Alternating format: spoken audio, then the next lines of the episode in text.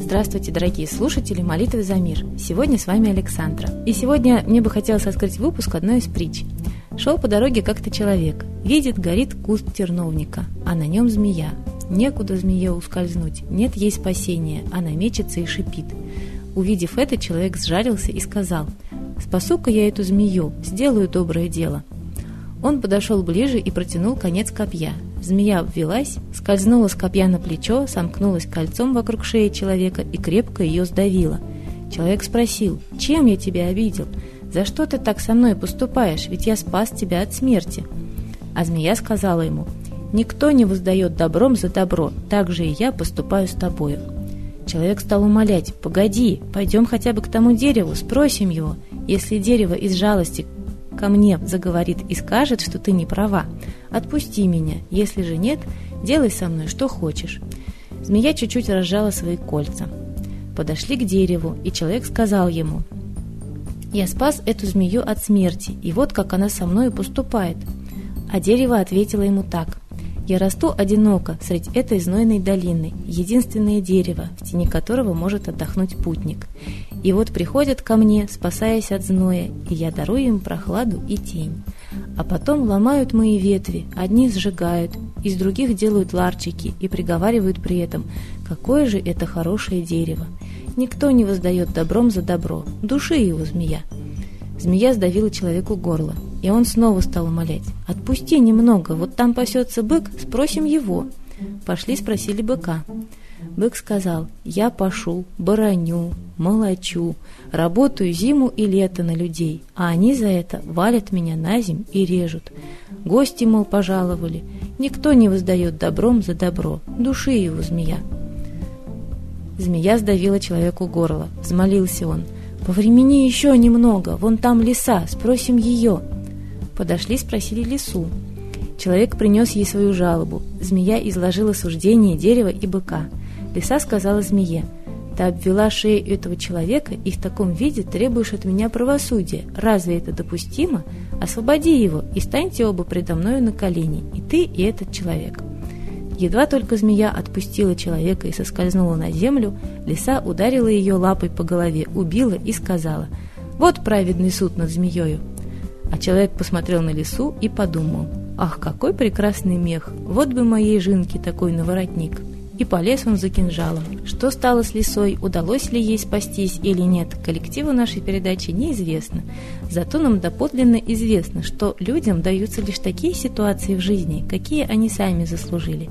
И если вас раздражает острая несправедливость в отношении вас, подумайте, а где же вы себя точно так же повели, раз вам эта ситуация вернулась?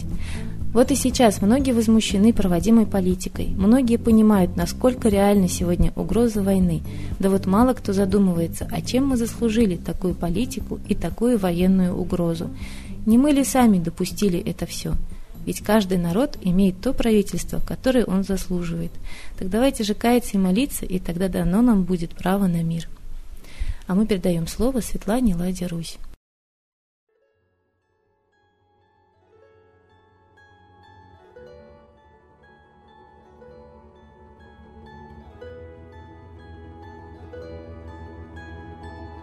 Уважаемые граждане России, мы становимся нищими и должны это очень хорошо понимать. За красивыми словами завуалирована полная нищета страны. Сейчас практически все бюджеты регионов дефицитные. И дефицит, значит, то есть нету денег в бюджете России. Мы потратили полтора триллиона на Олимпиаду, мы тратим бешеные деньги на универсиады, на чемпионаты мира, строим коттеджи для иностранцев, чтобы они заезжали, потом не даем там жить россиянам. Почему мы это терпим? Все у нас забрали, и теперь бюджеты дефицитно. И замещаются они нашей копилкой, как сказал Путин, подушкой безопасности. Съели все, даже отложенное на черный день, и все резервные фонды наши заканчиваются к первому января две тысячи семнадцатого года. И, наверное, нас будут добивать уже не кровью и пулями и войной, как это было раньше, наверное, предусмотрено, а именно голодом. Поэтому самое страшное, что бюджеты, которые должны быть действительно долговременными для такой большой страны, на три-пять лет всегда писались. Сейчас Госдума разрешила делать однолетними. То есть вот вот что будет дальше, никто не знает. В таком кризисе и хаосе мы живем. Все это завуалировано. Мы не понимаем, что мы на краю пропасти. Ведь реально все компенсируется за наш счет. Налоги страшные сейчас предусмотрены даже за разрушенное здание, за недострои. А те, кто будут заезжать в Торы, вообще освобождены от налогов. Территория опережающего развития – это отъем земли под видом закона, под видом развития опережающего. Если отменяются границы, наши законы, если выселяются наши люди, земли, дома отнимаются, какое же это развитие для России? Это развитие для иностранных государств, которые туда заедут, и прежде всего для Китая. То есть не нужно войны, нас и так с вами добьют голодом, бесправием, и отобрав даже материальные ценности, дома и земли. Почему мы молчим, трусим или просто не знаем об этом законе? И то, и другое. Наши предки шли в бой и ценой жизни отстаивали не пяди земли, а мы отдаем по этому закону шестьдесят процентов земли. Возьмите это на свою ответственность, что вы оставите своим детям. Нас урезают и будут урезать постоянно. Вспомним сказку Заюшкина избушка, да, сначала зашла, потом зайца выгнала. Вот вас всех повыгоняют, если вы сейчас не встанете за свою страну. Отдайте себе в этом отчет. Кто нами правит, кто принимает законы, кто отбирает у нас деньги бюджетные, а потом говорит, компенсируйте это за счет пенсионеров. Возраст будут с каждым годом повышать на год. То есть пенсионер, который сейчас дошел до пенсионного возраста, с каждым годом не будет получать, да, он будет ждать на будущий год, а на будущий год еще на год продлят, и опять на год продлят. И так, в принципе, все, что он отложил в пенсионные фонды, может просто достаться государству, ведь даже если он помрет раньше, чем дойдет до пенсии, то даже накопленное его трудом не перейдет по наследству, что тоже вопиюще. То есть государство до такой степени взяло функции колонизатора, господина над нами, а мы Мы функции раба, мы согласились с этим. И все это прикрывается демократией, правами, развитием. Наконец, надо уже смеяться над этими словами. Оптимизация медицины, то есть сокращение врачей, расходов на медицину, привело к тому, что на три целых семь десятых процента за последний год смертность только в стационарах увеличилась. Разве это оптимизация? Кто нами правит? Или непрофессионалы, которые довели нашу страну до нищеты и нас до бесправия? Или, наоборот, хорошие профессионалы, которые умеют отводить глаза народа от действительного содержания их действий? И только честные люди, сильные, смелые, которые на самом деле связаны с высшим миром, с высшими морально-этическими нормами, смогут выжить в этой ситуации. Те, кто трусят, не хотят вникать, конечно, это первая добыча колонизаторов. Я так считаю. Поэтому лично я молюсь, лично я прошу всех своих родных и друзей молиться. И считаю, что молитва – это действительно большая надежда, большое подспорье, но она помогает в действии. Просто сидеть в своих квартирах, не высовывать нос – это значит ждать, пока нас выселят со всех приглянувшихся им территорий. Не пяди земли. Сделайте это своим девизом, только тогда вам будет где жить и зачем жить. И молитесь регулярно, не одноразово, всей душой и действуйте, несмотря ни на что, ни на страхи. Боритесь за землю, говорите об этом законе, объединяйте людей. Есть вокруг кого объединиться, посмотрите вокруг. И тогда мы с вами станем народом, перестанем быть разрозненной, испуганной толпой. С Богом!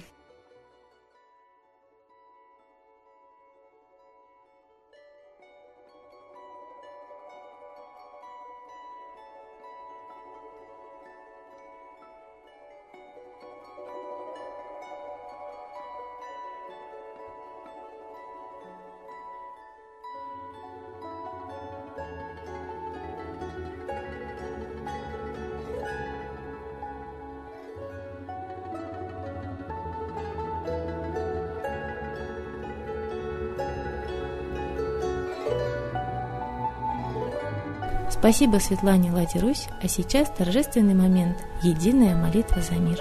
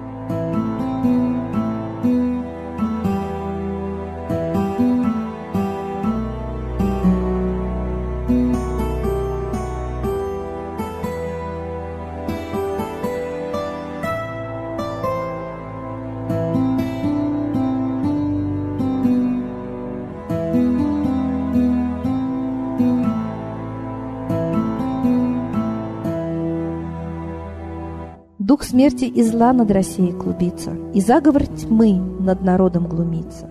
Поссорить с соседом, живущим в стране, а НАТО, Китай, приготовить к войне. Желтые люди на землях Востока ждут лишь сигнала сразиться жестоко. Землю России считают своей, рвутся в просторы российских полей. Предсказано солнце в российской судьбе, но сможем его отстоять лишь в борьбе. И вера, и сила в пути нам нужна. Не будет могилы, воспрянет страна. Поднимемся гордо, всем скажем о свете и вымолим век золотой на планете. Молим русского Бога. Прости наш народ. Дай нам к счастью дорогу. Прости наш народ.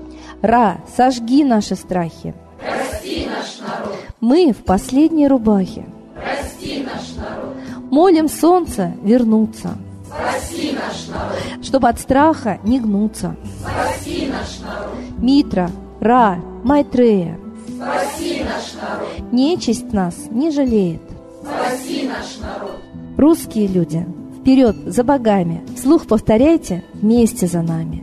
Если молитва уйдет в небеса, снова начнутся у нас чудеса. Честно и смело скажи свое слово. Русские боги помочь нам готовы. Хочу, чтоб нынче на Руси славление солнцу началось, чтобы светило в нас прожгло и ум, и душу всю насквозь, и чтоб сгорели в душах в прах и ложь, и алчность, и вся лень, и в наших солнечных сердцах зажегся б новый Божий день. Я знаю, солнце помнит нас, и солнце Митры взгляда ждет от тех, в ком лучик не угас, кто не забыл про небосвод, кто скажет Митре: «Я с тобой, я вспомнил предков высший дух». С Майтреей связаны судьбой, и славить солнце станем вслух.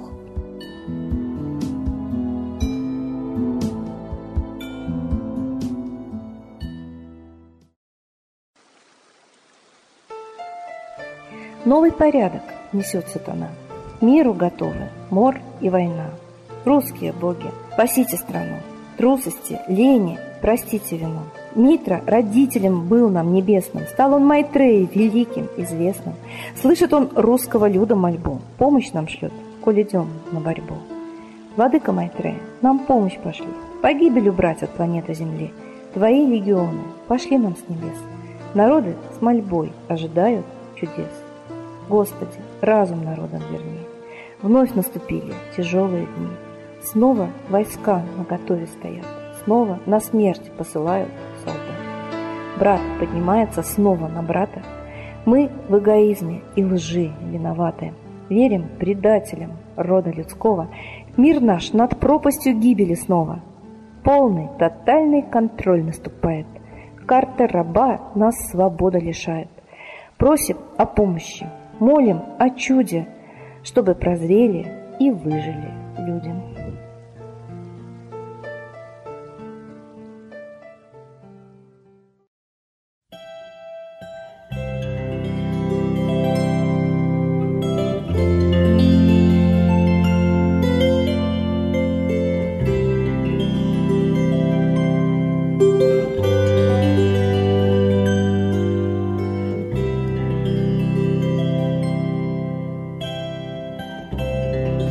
Спасибо всем, кто был с нами сегодня. Мы ждем вас на следующей трансляции.